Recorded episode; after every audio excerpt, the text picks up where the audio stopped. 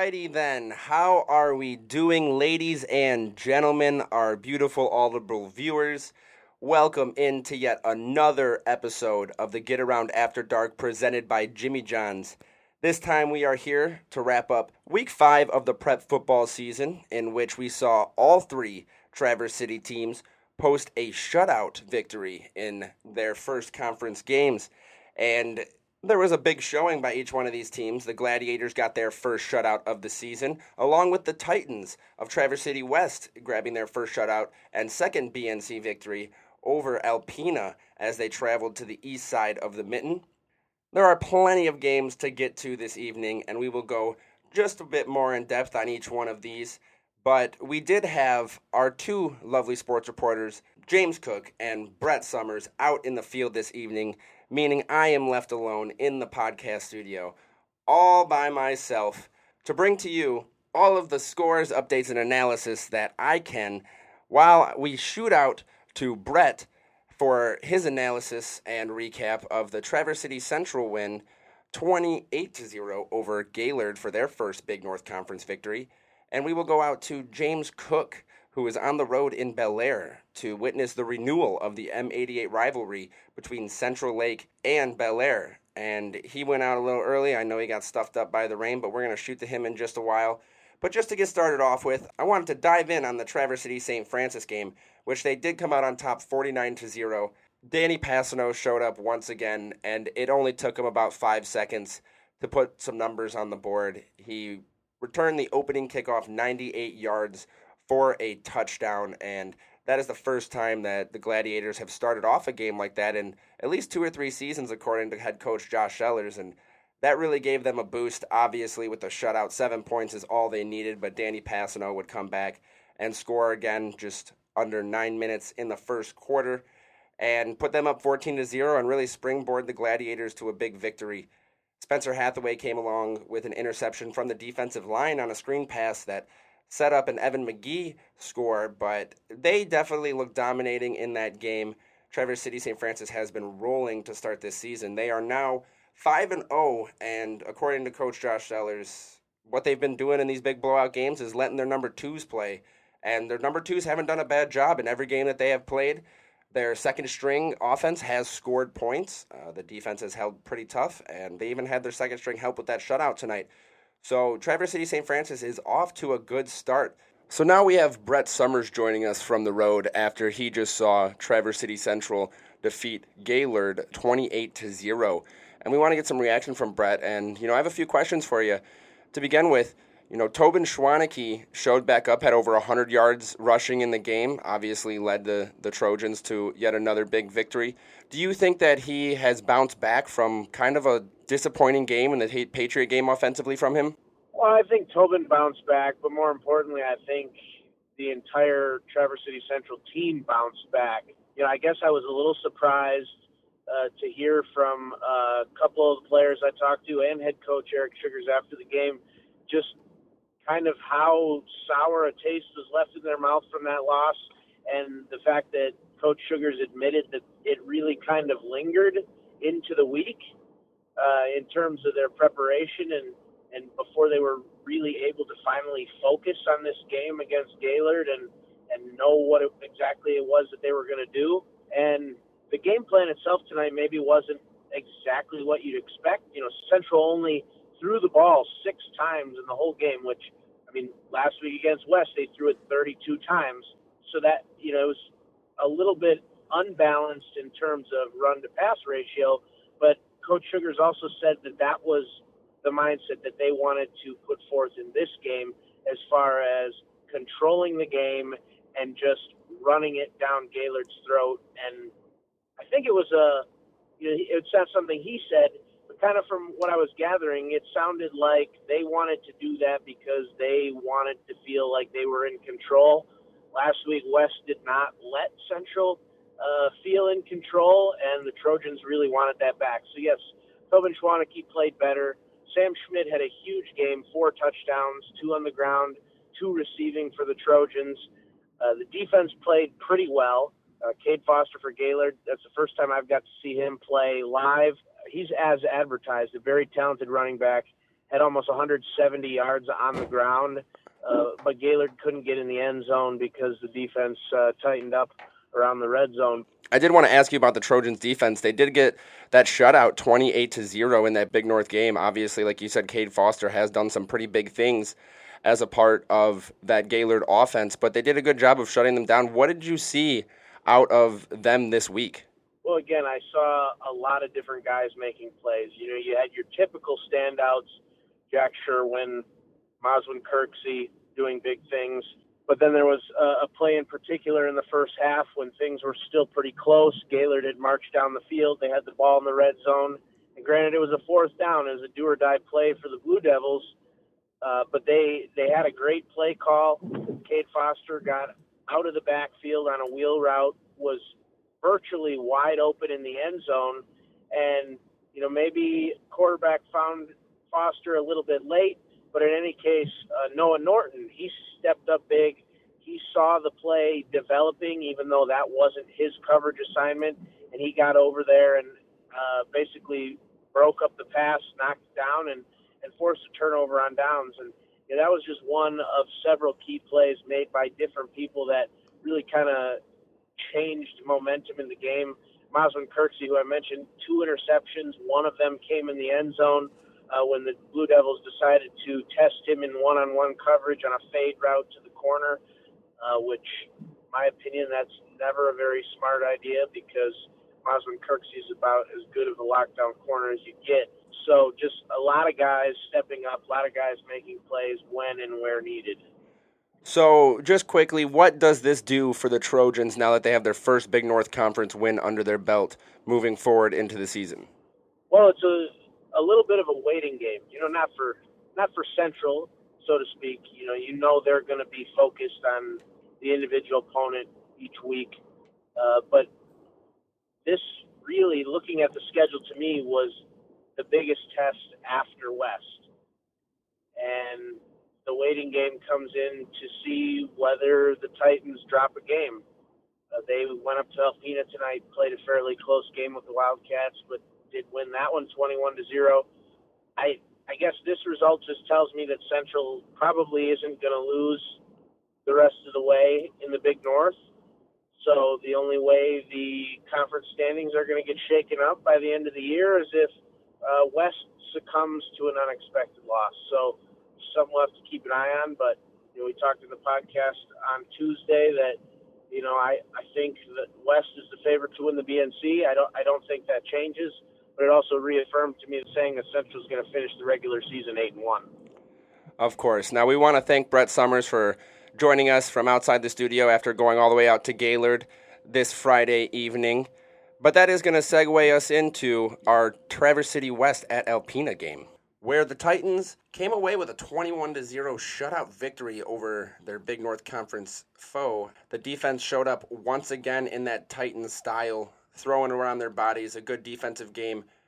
As a team, according to Coach Greg Vaughn, nobody really stood out in any number of tackles. Most time it was group tackles. And the big thing about the defense this week is they forced three turnovers including a 35 yard scoop and score fumble recover from Braden Rubinas. Christian Boyven and Brandon Heath forced those other two turnovers. And one of the big things that happened for the Titans is their offense didn't turn over the ball for the first time this season. Sam DeKuyper did run in a one yard rushing touchdown. Sam DeKuyper also threw a touchdown to the running back Odin Safardini in the second half to round out the scoring. Now, the Titans moved to 2 0 in the BNC and they kind of take the reins on their their destiny coming out of the conference. I did not pick them as my favorite to win it after this past week against Traverse City Central because I was not completely convinced. But after seeing yet another stellar defensive performance by the Titans, one can only question my logic on that because now they are really in the driver's seat and they have a chance to win out and and they know it. They know they're the only ones who can control that and if they can ride this defense as as far as they have, you know, over, over halfway through the season, they're not letting up really anything on anybody, no matter what type of playmakers the opponent team has. So the Traverse City West Titans have done a great job. They now lead the way and round out our Traverse City teams, all three who had shutouts. And now we have James Cook joining us from the road. He traveled all the way out to Bellaire for the renewal of the M88 rivalry between Central Lake and Bellaire. And James, you did a story on this over the summer about how exciting it was to get that trophy back between these two teams. But what was the atmosphere like out in Bellaire? It's pretty good considering the weather. Um, I mean, the weather up in Bel Air was, I think, much worse than Traverse City. During the pregame warmups, the rain was just coming down just torrentially. You know that rain that you see where when you see it, it just looks like it's coming down in sheets. They were just having that kind of rain during the during the pregame warmups and and right before the game and everything, and it was like accompanied with high winds, so the, the rain was coming like at a 45 degree angle, and it and it just looked like it was going to be really nasty. About game time, it it uh you know eased up, but uh, I think that kind of affected the the crowd a little bit at the game. But the good number of people that were there seemed to uh, to really get into the game, uh, especially the Bellaire band, which uh, played some pretty good songs during the during the game. Of course. Now, obviously, everybody was out out in full force for this game, and we want to mention that you know Central Lake did win this game. It was by a very short margin, though, James. You know what was the final score out there, and th- does this mean that Central Lake is back to their you know state championship form? Um, well, it was it was forty to thirty six. Uh, you know, you know, the first half they led at one point twenty six to nothing, and it was just complete ground and pound uh, football for Central Lake. Uh, you know, they ran 18 plays in the first quarter, and every one of them was a running play on three different drives, and uh, you know they were just determined to just just run the ball right at Bellaire. I mean, they had a little bit of a size advantage and everything, so they were going to take advantage of that. And they also have their two incredible running backs in Skylar Spangler and Grant Now, What's interesting is they got to the fourth down or fourth quarter, and they needed to pick up a third and long to you know to, to basically salt this game away you know, they had Miller was out of timeouts and they needed to get this one more first down so they could run the clock out. And after running the ball 71 times to Papanow and Spangler, they went to Austin Bay on this, you know, crucial third and long, and he was able to uh, to scamper to the left there and run out of bounds and get the first down, and that pretty much ended the game. They were able to just kneel on the ball after that, um, you know, and he was pretty effective being four for five, uh, I think it was like for 70 yards or something like that, and a touchdown. But uh, when he when he threw the ball, it looked good. And uh, you know, hopefully this is kind of maybe a, a coming out party for him. You know, they Gavin Mortensen last year really was one, uh, a key cog in that engine, and uh, you know they obviously have two back in Papanow and Spangler. Now, just on the other side of things, I did want to ask you. You know, Bellaire has been back and forth at the beginning of the season, but what did you see out of them in that second half, that that fight? Well, I mean, they they pretty much kind of they didn't really change a whole lot in the second half as far as their their game plan. I mean, they started throwing the ball a little bit more, just because they weren't able to to run too effectively in the first half. But they, you know, they threw the ball a decent amount in the first half as it was. Um, they just uh, weren't able to do it as effectively because in the first half everything was pretty wet because of the uh, conditions of all that rain right before the game. Um, you know, they had two drives early in the game where uh, you know where Luke Nepoth you know went back to throw the ball, and as he's bringing the ball back, it just slips out of his hand, and uh, you know so that kind of cost them two of their opening drives there in the in the first half, and you know you maybe you get those those possessions back, and maybe this is a different game. But uh, you know, so the weather kind of did play into that. But then in the second half, they got their passing game going, and Nepoth ended up with almost 300 yards receiving, three for four touchdowns, and then uh, Connor Nepoth had a couple of really long touchdowns to help him. One on uh, a screen pass that he took for I think 82 yards, and uh, kick return that he returned for almost 80 as well. So now that I am left to myself in the studio, we are going to do a brief rundown of the rest of the games that happened during week five of prep football. I'm going to give you a couple leaders from each one of these games, but we did see the games stay on the ground a lot this week with the wind and the rain that went through the northern Michigan area. Some wind gusts got as high as 40 or 50 miles an hour on Friday evening up in the area, and it really played havoc in the passing game. It really made a difference. And you'll see by some of the stat leaders that I give you, most of the impressive performances came on the ground. But to start with one through the air, we'll go over to Mancelona, where Elk Rapids traveled out there And the Elks improved to four and one after they took down Mancelona fifty to fourteen. Uh, Alex Villegas he grabbed three catches for 70 yards and a touchdown from Gordy LaFontaine, who totaled 225 yards in that game. But 90 of those yards of LaFontaine's came off of a single play when he connected with Riley Williams on a 90 yard passing score that kind of sealed the deals for the Elks and put them up for good. But Alex Viegas also returned a 81 yard kickoff for a score, so he showed up big for the Elks in that game. Now they will go on to host Glen Lake next week, which is a pretty interesting matchup. Mancelona will travel out to Frankfort for week six, where we will jump to next. Frankfort won a close game with Charlevoix by the final score of 20 to 12. Connor Smith led the way with two rushing touchdowns, including one from 46 yards out. He had 11 carries for 140 yards, and he also added 10 tackles on defense. Jack Stefanski added an eight, eight yard run, but really couldn't do much through the air. Our next game I want to run over is the Johannesburg Lewiston and Gaylord St. Mary matchup.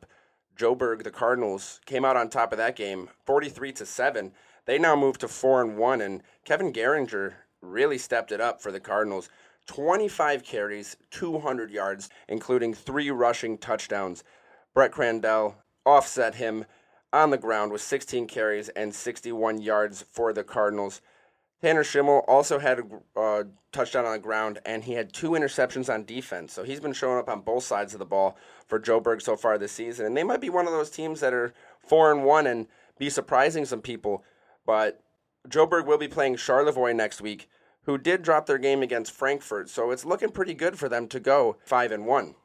Forest Area took on Ashley in some eight-player football action and trounced them 50 to 8. Eric Burke led the way with 17 carries, 197 yards, and three rushing touchdowns, but that was not all for him. He was on the defensive side of the ball making plays. He forced a fumble and also had an interception, including four tackles on the day. Forest Area came out on top in the turnover margin when Johnny Stasio recovered a fumble and Dylan Olson also recovered a fumble. They will head out to Bellaire, who we just talked about with Central Lake, next week for another pretty interesting matchup. Forest Area has been running pretty good so far this season. Our next game will be the Kingsley Stags, led by head coach War. Now moving to four and one after that loss to St. Francis, they destroyed Kalkaska 65 to 18, and they did it as a team. There was six different Stags who scored in this game. They were led by Payson Caballero with 13 carries for 104 yards. He had a rushing touchdown, and he also returned a kickoff 95 yards for a score. So that seems to be a theme a little bit this week. We had multiple guys bring back kickoff returns to the house, and those are always electrifying plays and really big momentum swings. Other scorers included Aiden Mullen with two touchdowns. Owen Graves had a rushing touchdown and a receiving touchdown. Tyler Intezone, their quarterback, had two passing touchdowns and his own rushing touchdown. Justin Weeks added a rushing touchdown, and Ian Souza is the one who caught that pass from Intezone. So there was definitely a lot of sharing going on as they came out of that game victorious. Kalkaska has not looked completely sharp this season. 18 points. I know they had some pretty big plays um, against the Stags, but it obviously was not enough to catch up. Kingsley will be hosting Benzie Central while Kalkaska hosts Grayling for their matchups next week. Mesick squeezed out a victory against Marion 26 to 20. Now they're 2 and 1 in the Western Michigan D League or in the West Michigan D League and their defense showed up in the end of the game. Kyle Klo led them with 6 tackles, a tackle for loss and a fumble recovery, while Wade Stagg had 5 tackles and a fumble recovery as well.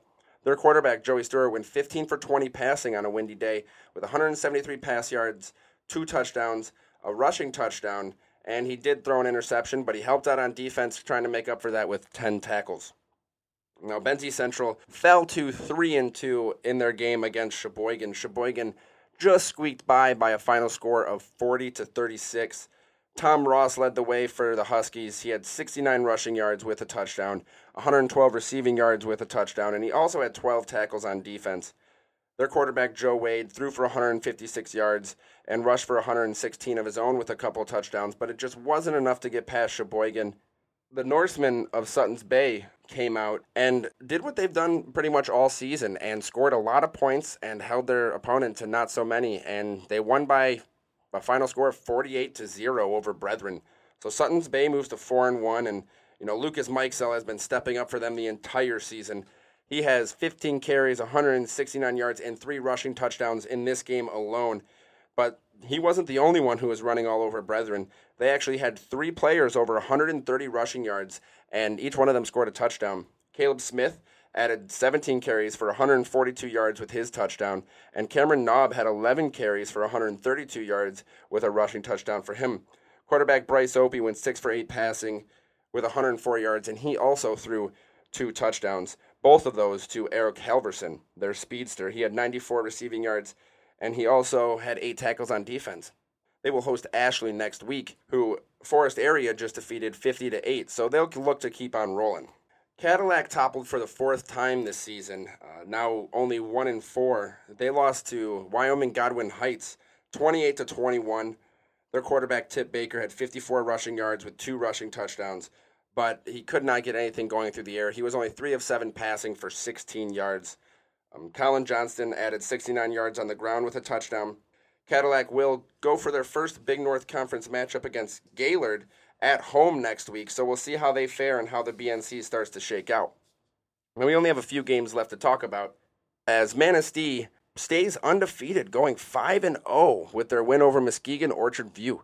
Trevor Johns, really impressive day for Manistee. 16 carries, 192 yards, and two rushing touchdowns. He also turned on the other side of the ball and had 10 tackles. Bryson Jensen had 11 carries, for 67 yards and another touchdown. And their other multiple scorer was Blake Mikula with 67 rush, rushing yards and a score and 58 receiving yards and a score through the air. Manistee is going to be hosting a home game at Alma College against Gabriel Richard next week, so make sure you travel out there and check them out at Alma College on the big stage. And staying in Manistee, Manistee Catholic Central put the biggest win up that I believe I've seen this season uh, the final score of 68 to 0 over Baldwin. Jose Hernandez had 11 carries for 211 yards with three rushing touchdowns in that game. Eric Stinkney also had a 30, 36 yard rushing touchdown and a receiving touchdown. And Nolan Fortier also had a rush, rushing score. Now, even after a big win like this, Manistee Catholic Central will be going out to face Onekama next week and that'll be a big game to watch. Um, Onekama has been very, very high powered, and they play on Saturday this week. But they've scored close to 60 points in a game, so it must must look like it's going to be a shootout. And to wrap up our roundup for this week five, Manton moved to four and one after squeaking by Evart, 32 to 26. Jacob Hahn rushed for 115 yards. He passed for another 75, and he had three rushing scores. Nick Dunham added two on the ground, and Gavin Summers led the way on defense with seven tackles. Manton actually just played their final home game of the year. They will be on the road the rest of the season, so if you want to see Manton, you're going to have to be traveling with them. And they go out to play McBain uh, next Friday. So that's going to do it for your roundup with me. So before I let all of our lovely listeners go back to their daily routines, I would like to give you my top three matchups for next week so you can go out and watch some very good football. There are some good games coming up. Benzie Central, who is sitting at 3 and 2, is heading over to Kingsley. Kingsley has been rolling this season with the exception of that St. Francis game, and they just put up another 65 points. And this is a big game against the Benzie Central Huskies. They are 3 and 2 trying to make sure their season is on track and really even that record with the Stags.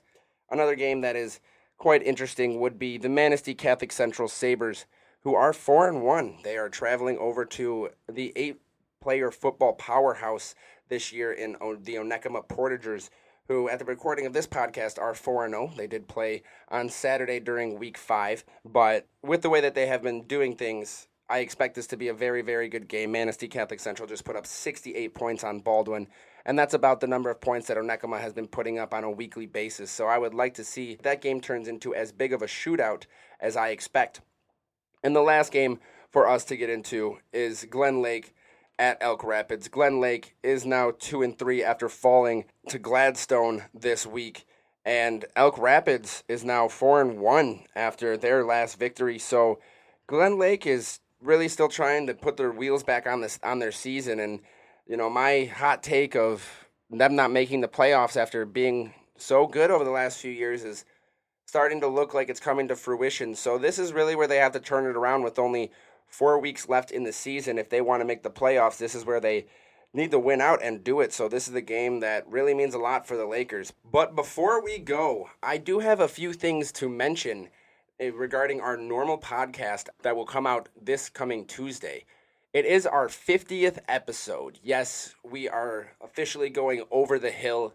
We've talked about doing quite a few big things for our 50th episode, and one of those things is we will have the Detroit Red Wings winger Andreas Athanasiou on for an interview with our very own Brett Summers. He had a chance to sit down with him at training camp, and we were lucky enough to get a few signed hockey pucks by the Red Wings forward. Those will be given away on our normal Get Around podcast on Tuesday over the next few weeks. So make sure that you get on in there and give us a listen on Tuesday because we have a lot of exciting things coming your guys' way, including some more giveaways like that. And this week's giveaway for the Get Around After Dark, since we are now sponsored once again, we are going to give away two Jimmy John's sandwiches on the Get Around After Dark. Something that we haven't done before is, you know, do a giveaway on one of our short episodes. But make sure that you guys share on Facebook, retweet this episode to, for your chance to be entered in for two coupons for a free sub at Jimmy John's. But with that being said, that is going to do it for my long stint in the studio alone. I hope everybody out there enjoyed this episode of the Get Around After Dark presented by Jimmy John's. Make sure you come back on Tuesday to listen for the ways to win that puck and hear our interview with the Red Wings forward. And also take a look out for our newsletter on Saturday mornings, which will highlight all the biggest stories from the Friday night football madness. So without further ado, I've been your host, Jake Adnip. Thank you for listening, and we'll see you on Tuesday.